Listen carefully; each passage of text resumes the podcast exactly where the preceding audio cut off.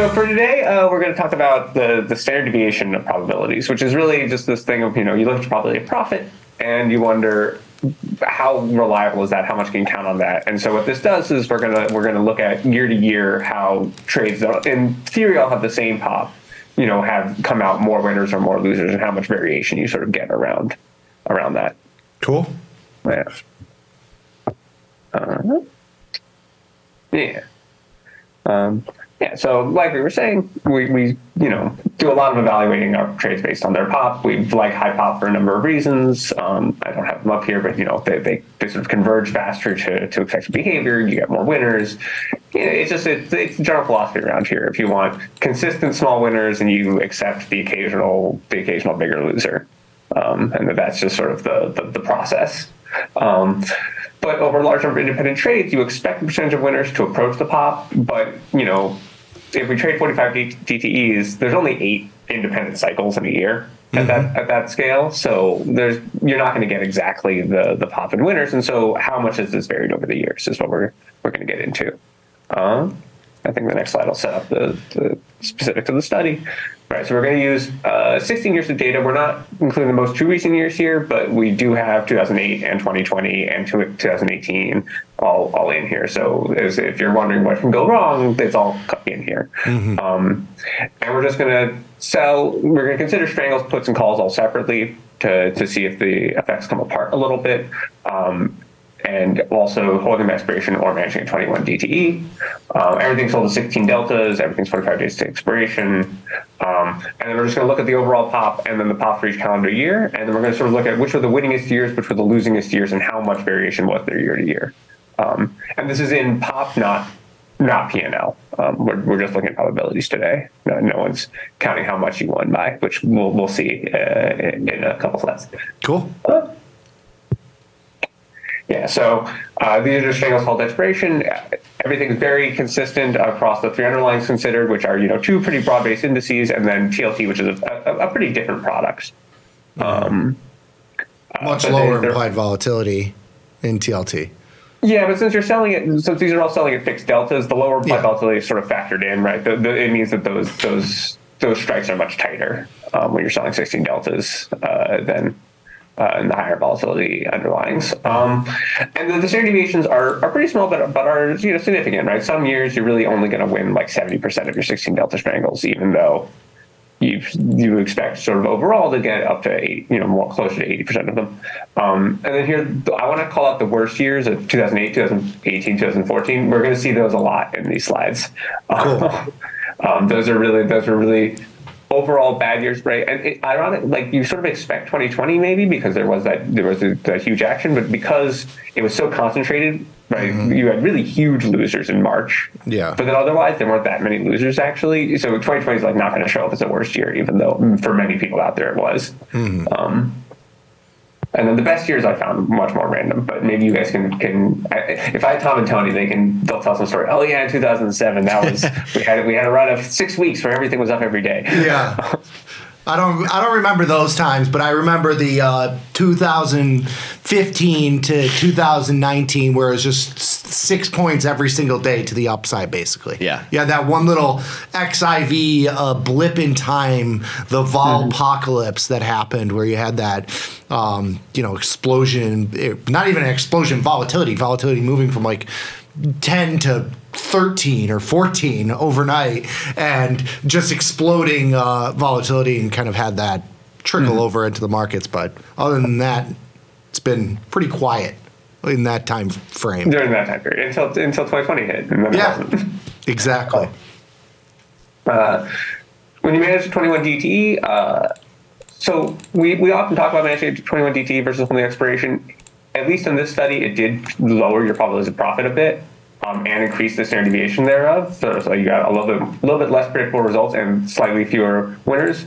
But you still, it's not pictured here. You still get a lot of risk control when you're managing 21 DT. Right, you just never get as big a losers. Mm-hmm. Right, your your your condition of risk really plummets. Um, there's a lot of good reasons to do it, but it, it does not play out on these slides. okay, cool. Fair enough. Yeah. Um, uh, I thought this one was funny just because all three underlies come up with exactly the same percentages. I mean, like, they're- they're different in the decimal places after the percentage, but not, not showing up here. Um, uh, but again, right, it, it's it's all very tight, right? These very high probability of profits and very small deviation, right? Only only almost every year was at least eighty percent pop, right? If you only have a, if you have a standard deviation of six percent, then um, you're hardly ever getting worse than eighty percent pop on on on holding puts to expiration, even in your sort of your worst years, right? And again, we see two thousand eight and eighteen as our like really percentage wise worst years for selling puts because those were the times it went down most often, as opposed to by the most. I mean, 2008 was both, but Yeah, you got you got a little bit of natural um, uh, drift built into these. yeah, Just yeah. the puts. I mean, that's that's why you'll get added. You know, overall pop on these positions, just because if you look at a chart of of the S and P 500, it's up and to the right, and over long data Mm-hmm. sets, you're naturally going to get a lot of those occurrences built in there. So, Yeah. Yeah, well, we'll see that our calls are going to not be as reliable as these puts. Of course. Which is not a case for not selling them, but they're, they're Yeah. still useful to, to express yourself, but um, they, they, they are not going to be as high pop, even though they're all being sold at the same delta, which, like, right, in a pure Black Scholes world would be the same percentages. Mm-hmm. Um, right, if a pure Black Scholes world doesn't upward drift, doesn't have inflation, there, there's a lot of problems with it. yeah. Um, hey, don't you poo poo my Black Scholes? I, I, I defended it. It's the best we got. It's important to recognize its, its, its flaws. yeah, you got you got to bring you got to create something new for us. No. It's the it's the No. child it's the child that tries its best. It does. You know? It does. It works well, and it doesn't. It doesn't pretend like it's doing better than it does, which a lot of other models do. Okay. Um, That's- is- is- my biggest complaint about most of the other models is that they like claim they're solving problems, but they're like just moving them around. Okay. Yeah. Yeah. So yeah, uh, here we are on. If we're managing our puts again, you see the the pops drop and the standard deviations increase. Um, right. This is so one of the the, the things about managing your your trades early is you are going to like take off take off winners, and just because these are high probability trades to start with, holding to expiration will increase their probability of profit. Um, it has downsides in terms of your risk and and your ability to redeploy capital, but but it will hurt probability of profit and also give you sort of a, a wider range of possible probability of you know year to year um, behaviors. Um, but that's also because you're just making more trades. Fair. Um,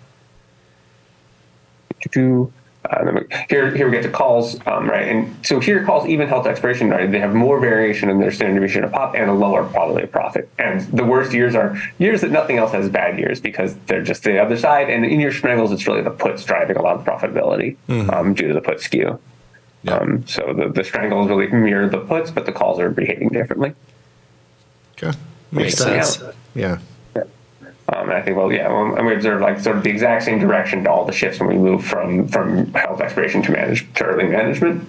Um, and right, this is not a case against early management, but it is it is worthwhile to consider. Um, right, and this is why people, when they're especially new to it, before they get into the you until they get burnt by a bad loser at expiration, pretty much. Mm-hmm. I think a lot of people at 21 days think to themselves, "Oh, but it's still got such positive theta, and you know, the theta is only increasing. It's so I'll far just- out of the I'll money." hang on to it." Yeah. That's we get that question all the time. It's so far out of the money. Why not just hold it and get the mm-hmm. last, you know, X amount out of it? It's going to expire worthless.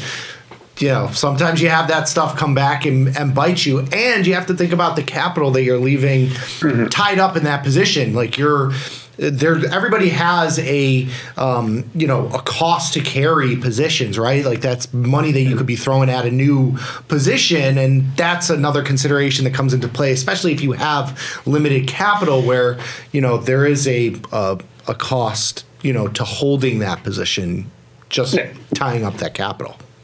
Pretty much every time we do a, a management study, the the like the one statistic that always pops out for every management style, except for stop losses, which don't help, is profit and loss per day. Yeah, yeah, Um, profit and loss per day is always like all, all of the managements do better. yeah. Um, Because you have diminishing margins of return. You can only make so much, you know, going forward. So if you've got if you sell something for a dollar and it's trading at twenty cents and half the time's gone, the value over the next half of of that time is is lesser. The other thing is the buying power is not dynamic. Um, right. Yeah. So like the buying power that you, you you you put on for a trade is, is reserved for the trade for the length for the duration of the trade. Even when like really, if you put that trade on fresh, it might not be as risky, right? Because it's further out of the money because it's been a winner. Um, Yep. so, uh, our takeaways for today are while pop might tell us about our long-term percentage of winning trades for a given strategy and mechanics, um, specific years are going to vary. Um, and that most years that we saw fell within 10%, right? That's sort of even generous. Many of them were within, you know, six, nine, but we call it 10, we get out to about 90% of our years, of the years we look at, right? You know, it's, it's 15 years. So there were like two outliers. Um, atypically good and bad years were often such a cross underlying strategies, which is a sort of a, a, an unfortunate feature for us who, when we seek to diversify by trading in various underlyings, um, we have to be very diligent about this because, right, the bad years for, for IWM are the bad years for SPY, are the bad years for QQQ, right? When, it, when, it's, when it's real big moves, it, it tends to be together. Yeah. Um, and so this sort of highlights one of our, our usual tensions in trading, which is right, you want to stay active and profit when things are good, but you don't want, but you want to stay small enough to, you know, take it when things are bad. And those are- That's it. Love Good it. stuff, Jacob. Love it. We're Yeah. excited to have you on uh, again uh, the next time we host. So, um, thanks for joining us this morning. Mikey, you want to take a quick little 90 second break? We'll bring on uh, big boy Scotty S for uh, live from the trade desk. Uh, and we'll take some calls after that. So if you want to give us a call, 855 238 2789 or 855 Be Tasty. Nothing's off limits. You'll have Scott there. You can pitch him trade idea or um, uh, platform ideas. We'll take trade ideas. Anything you got questions on, just give us a call. So we're going to take a quick little break, bring on Scott, and uh, you're listening to tastylive.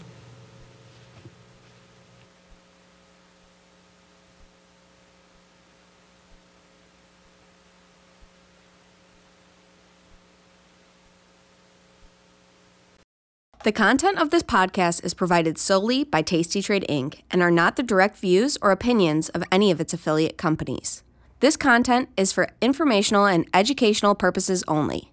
It is not, nor is it intended to be, a research report, trading or investment advice, or a recommendation that any investment strategy, security, or futures product is suitable for any person. You are responsible for making your own investment decisions in light of your individual investment knowledge, objectives, and financial situation. Applicable supporting documentation for any claims, including claims made on behalf of options programs, comparison, recommendations, statistics, or other technical data will be supplied upon request. tastytrade Inc. is not a licensed financial advisor, registered investment advisor, or registered broker dealer.